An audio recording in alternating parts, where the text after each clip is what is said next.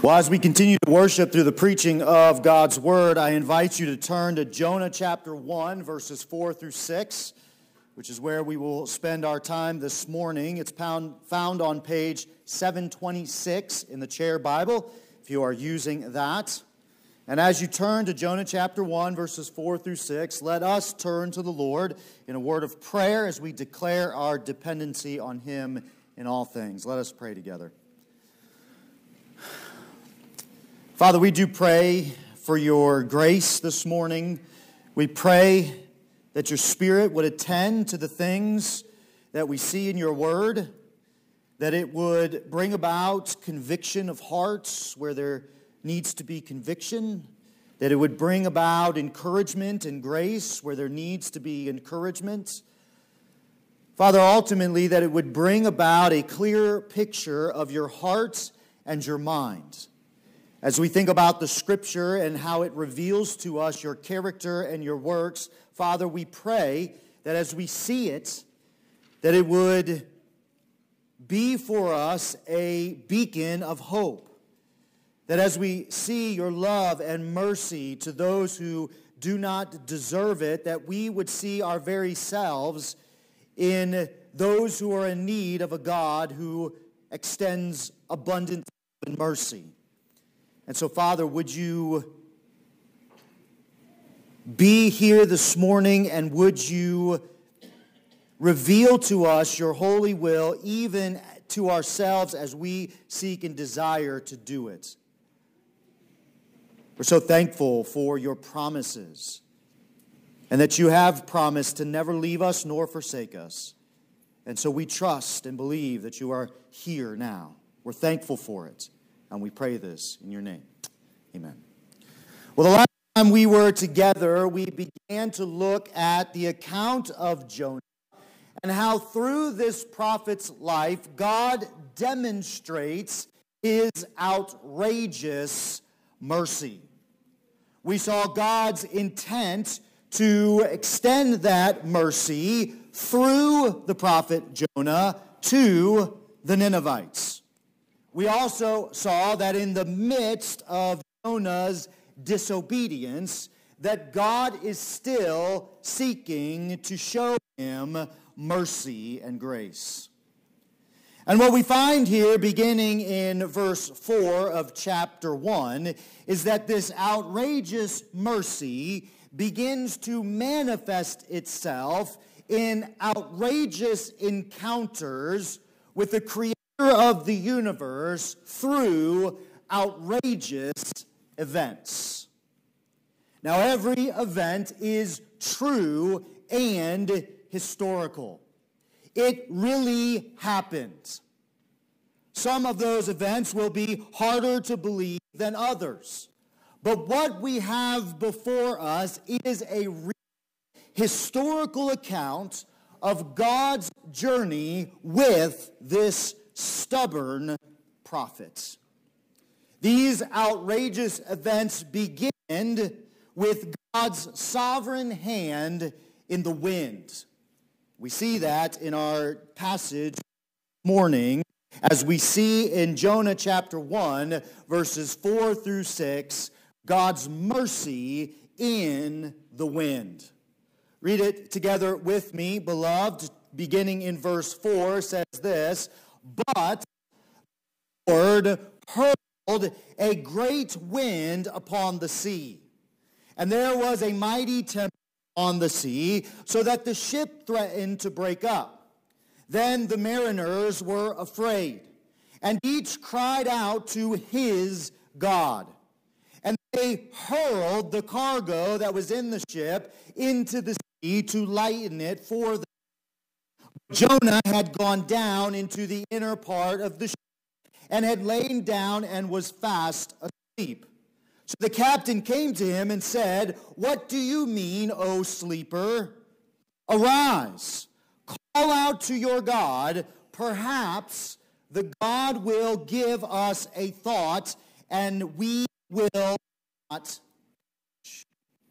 now, in these first few verses of this first chapter of the book of Jonah, we are introduced of mariners, or what I will call through the remainder of this sermon, sailors. And sailors are going to occupy essentially the rest of the first chapter of the book of Jonah. You see, beloved, these sailors are not merely bystanders to the story. They are a much a part of the story of Jonah as Jonah or Nineveh. They take up almost a quarter of the whole account. You see, the sailors in this account may seem like an aside, but they are not. This whole interchange may seem like a throwaway, but it is not. It is a clear demonstration of God's heart for the nations. Are these sailors disposable? Absolutely not. And God even is going to use the disobedience of Jonah to bring even these pagan sailors to an end to themselves and what seems to be later in this passage a saving knowledge of God's plan of salvation. And isn't that just how God works? God takes the disobedience of this prophet and uses it for the salvation of these sailors. We're going to see more on this later. In verses 4 through 6, we see God use the disobedience of this rebellious prophet to bring about the salvation of these sailors. God uses the wind as, an, as a rebuke to the prophet Jonah, but he also uses it to carry away all the confidences of these soldiers so that they might trust in him and him alone. So let us unpack this this morning so that we can see God's mercy to Jonah and to these sailors, and then by extension to us in the winds. The first thing we see, if you're following along in your passage, in your bulletin insert, is God's sovereign love. God's sovereign love. Now remember, we talked about this a few weeks ago. What we find in Jonah is that God is referred over and over and over again by his covenant name, which shows that God is sovereign creator of the universe, but that he is also covenant keeper. God controls and created the world, but he controls it in a way that shows his desire to be with and in the world he created. Not as another created being, but as a loving creator who is concerned about and cares for the flourishing of that creation. This is Yahweh. And we see that Yahweh is referred to again in verse 4. Notice it with me, Jonah chapter 1, verse 4. It says, But the Lord, that is Yahweh, hurled a great wind upon the sea. Now, the play between God's sovereignty and God's love in this passage is abundantly evident. We see the Lord, the one who has great power and authority over creation, is directing his creation for the ends of his loving and merciful purposes. Read that verse again just for the impact of it. Jonah chapter 1, verse 4 says, But the Lord heard a great wind upon the sea. I love that word hurled. It means to throw a great distance or to cast to the ground. And it perfectly describes what is happening in the passage. God sits enthroned above the heavens, and from there he throws a wind from the storehouse with perfect precision to hit the exact place in which he intends. And that place is the sea where this ship is found. You see, God, as sovereign creator of the universe, is certainly able to stir up the winds and the waves. We see this in a passage like Psalm chapter 135, verses 5 through 7. You can find it on the insert in your bulletin. Psalm verse cha- chapter 135, verses 5 through 7 says this For I know that the Lord is great, and that our Lord is above all gods. Whatever the Lord pleases, he does in heaven and on earth, in the seas and all the deeps. He it makes the clouds rise at the end of the earth, who makes lightnings for the rain, and brings forth the wind from his storehouses. You see, the Lord is great and mighty, and he exercises his ability over creation, and yet he is also covenant keeper. And so he uses the wind and the waves for his good pleasure. In this passage, God is directly affecting the created order. But he does so in a way that demonstrates his love for Jonah as well as for these sailors. Notice this loving purpose again at the beginning of verse 3, I'm sorry, the beginning of verse 4 in Jonah chapter 1, in the conjunction but. Notice it, Jonah 1, verse 4 says, but the Lord. Now, listen, you probably know me by now. And if you know me well enough, you know that I love conjunctions. And if there is one conjunction in my mind that stands out from every other conjunction, it's this conjunction but or however at the beginning of verse 3. In God's holy and inspired word, it often shows divine contrast. It shows the difference between the works of men and the work of God. It shows the distinction between the fallen nature of mankind and the excellent nature of God through the person and work of Jesus Christ. You see, Jonah is not the only place where we see this divine conjunction. We also see it in the person and work of Jesus Christ and God's plan for redemption. You see, in Christ and the cross, God's loving hand, hear this, God's loving hand took a disaster and turned it into a decisive victory. He used the evil intentions and disobedience of men and showed his power and glory to accomplish spiritual victory from spiritual death. We notice this in a passage like Acts chapter 13, verse 29. Again, is found on the insert in your bulletin.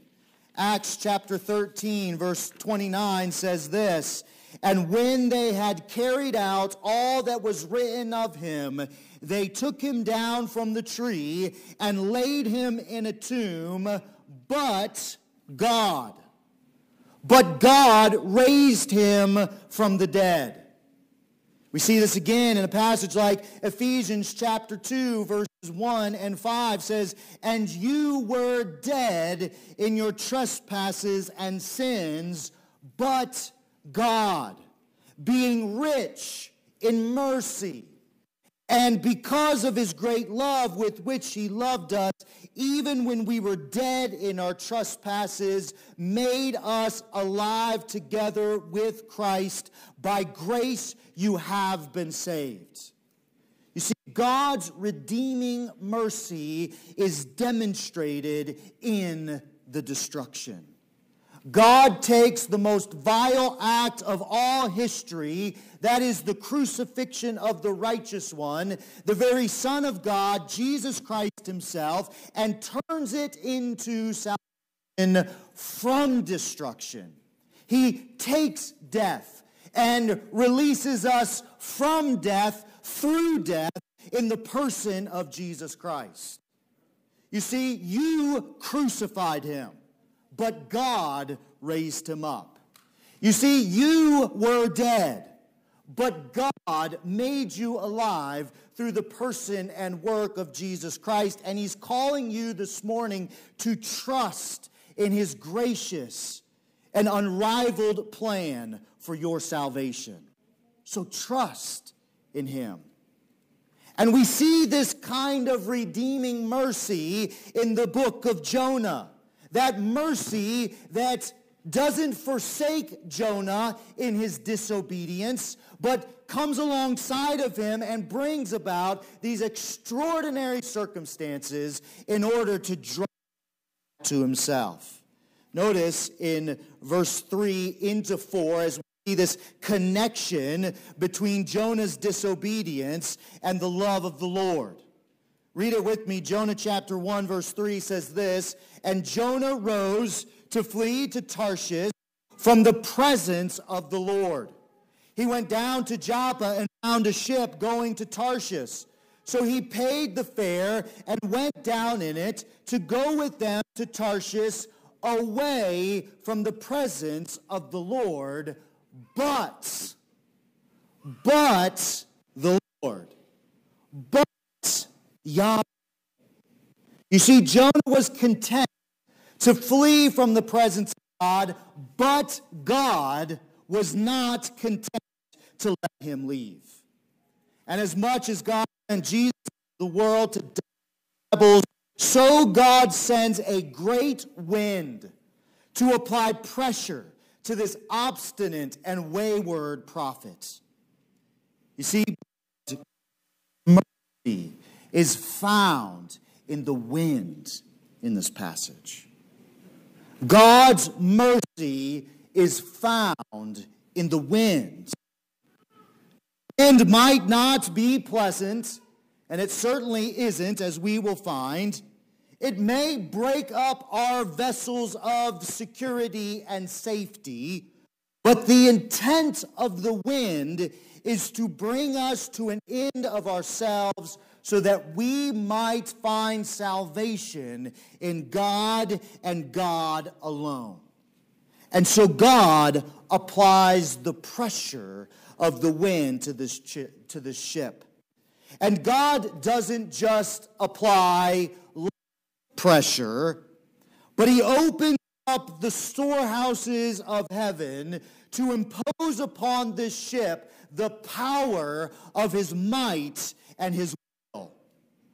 All of the language in this passage is intended to communicate to us that this is no mere sprinkling, but proper hurricane.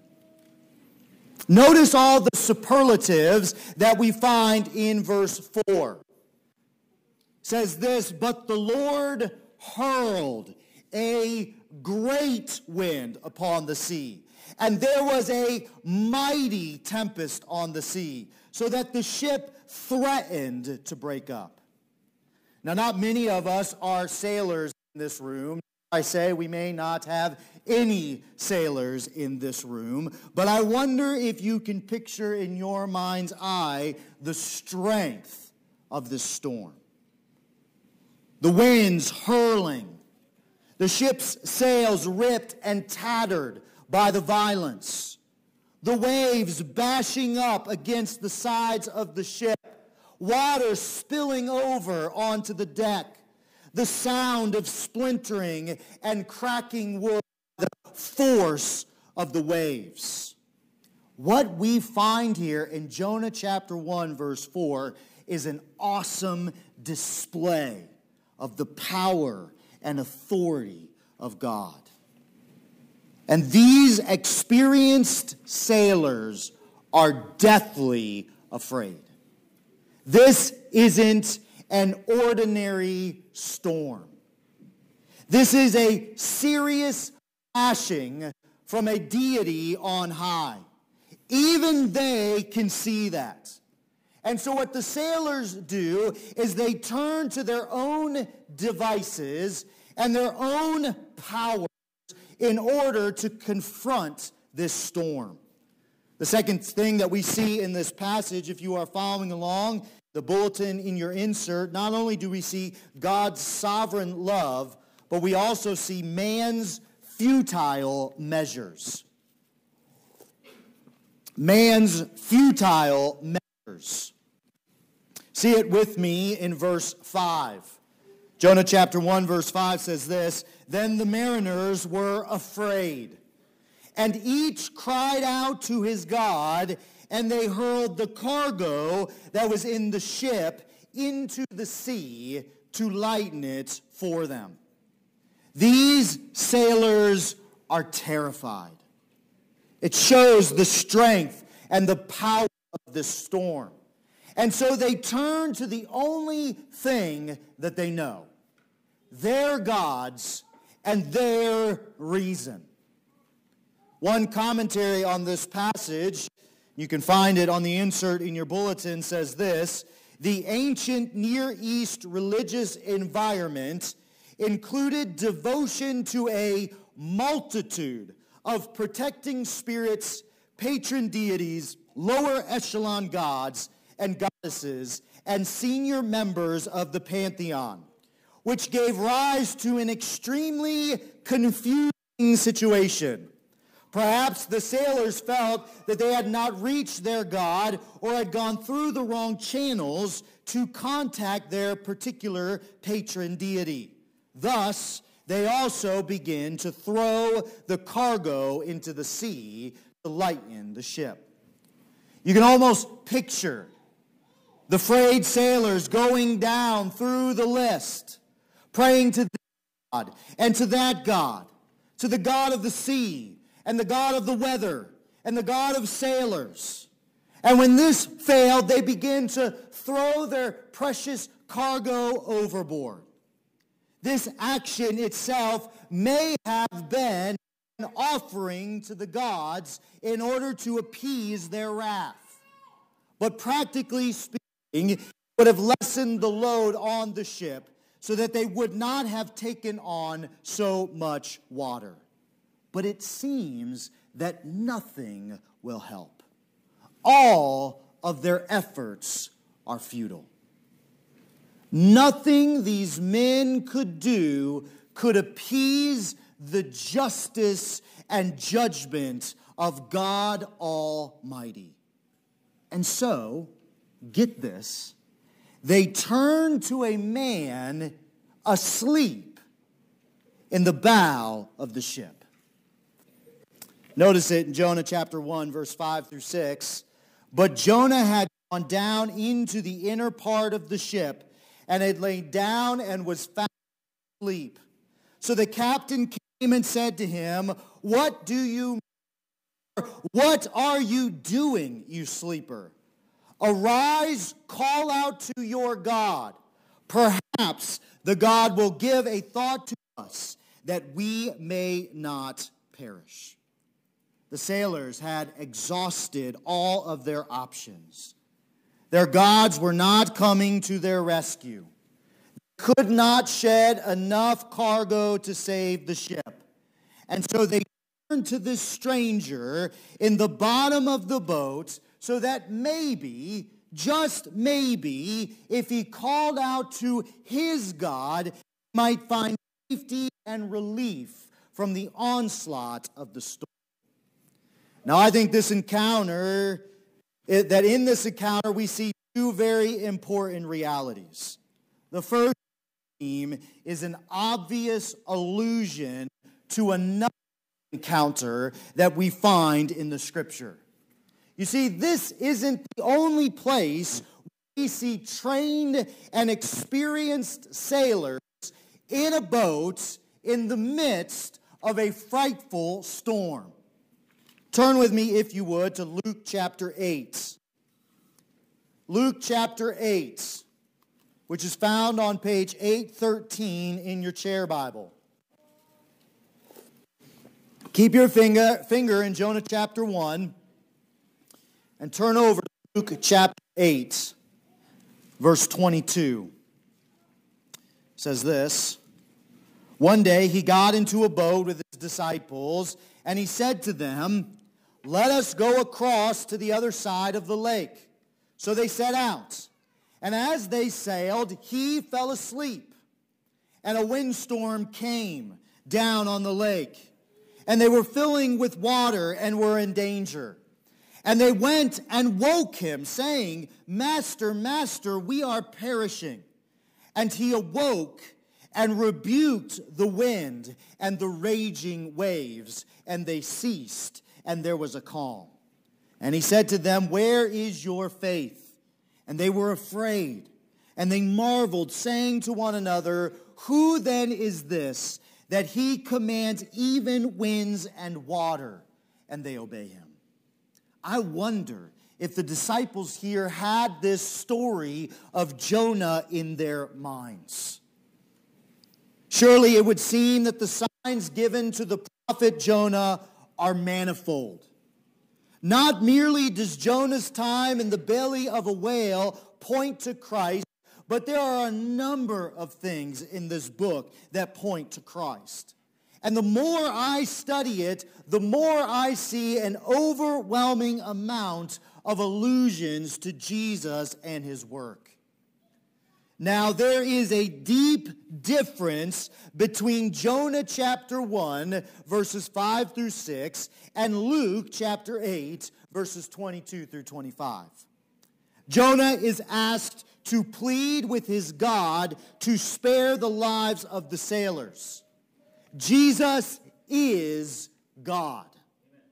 And therefore, he can quell the storm by his own word and authority. Jonah is a man asleep in the bottom of the boat, tired out because he is running from God's work and God's will. Jesus is a man asleep in the boat, tired out by constantly working for God and being right smack dab in the middle of God's will. Jonah is a prophet. Jesus is the prophet. Jonah is not the hero of the story. Jesus is. And he is calling out to us this morning to give ourselves over to his faithful and trustworthy hand in faith. He is calling each one of us to believe that he is good and able and that he is using the turmoil in our own lives for his good and his glory. He is calling us to believe it so deeply that our lives and our actions are transformed our trust in him. You see, brothers and sisters, recounting the life of Jonah, hear this, recounting the life of Jonah is not the ultimate goal of the book of Jonah. Point to and magnifying Jesus Christ is the ultimate goal of not only this book, but of all of history. The point of Jonah is always that Jesus is better. And he is calling you to trust in him this morning. In the midst of the storms in your life, trust in Christ. For his sovereign love is directing all of your trials towards your good and his glory. We see this in a passage like Romans chapter 8, if you want to jot it down. Romans chapter 8, verses 31 through 39. But you see, there's another significant event that takes place in this passage. Notice with me, if you would, the interaction with the captain of the ship.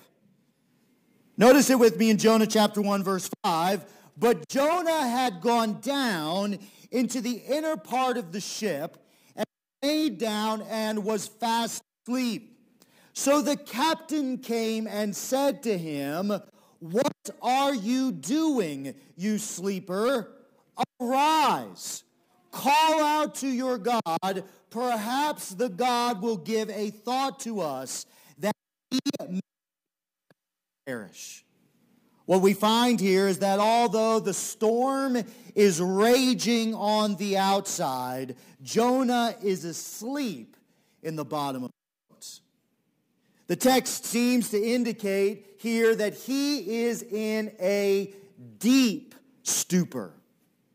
Now, I know that this is a literal stupor and that Jonah is probably exhausted from his journey to. The rocking of the boat has probably caused this novel sailor to fall into deep slumber. So has to be saying something about the state of Jonah's soul at this point. Not only is Jonah physically incoherent here, but his spirit is comatose well. And God trying to wake him up from his spiritual apathy. And so God sends a storm and a pagan sailor to call out. You see, not only the storm is intended to wake Jonah, but also captain cries out to Jonah from the bottom of the boat. Notice the words of the captain in verse 6. Now they're found in the imperative, which means that these are commands. The captain of this ship commands Jonah, What are you doing, sleeper? Arise, call out to your God.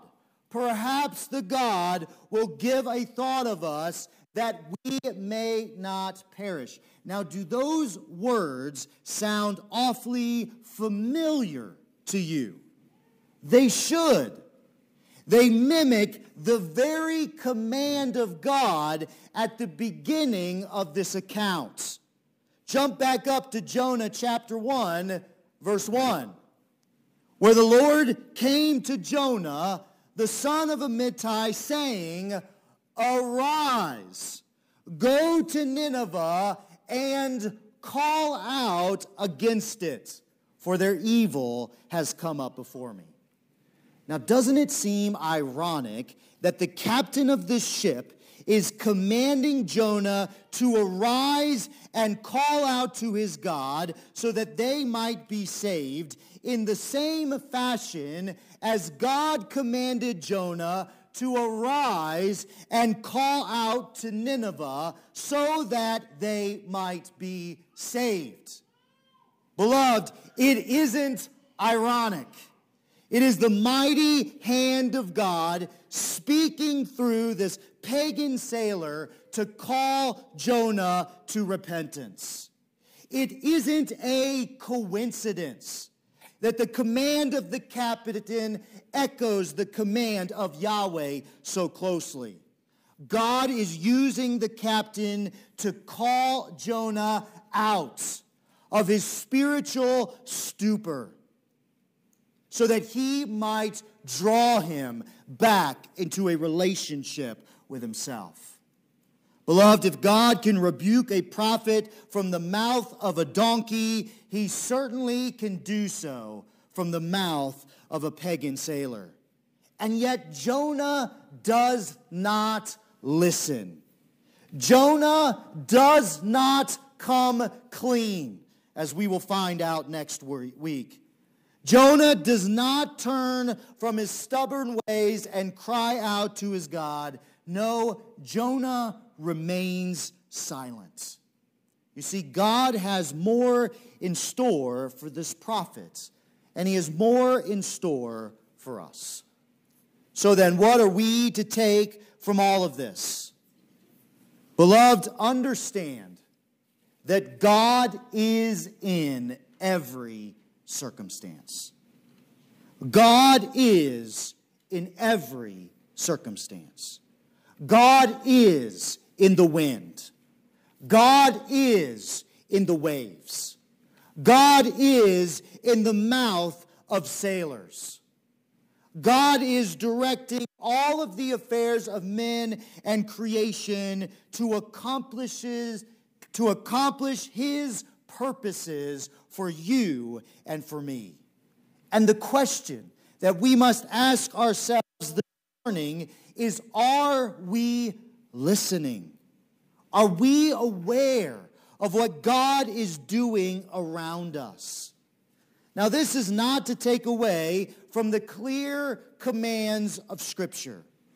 God does not give us contrary counsel in our circumstances from a clear understanding of His Word.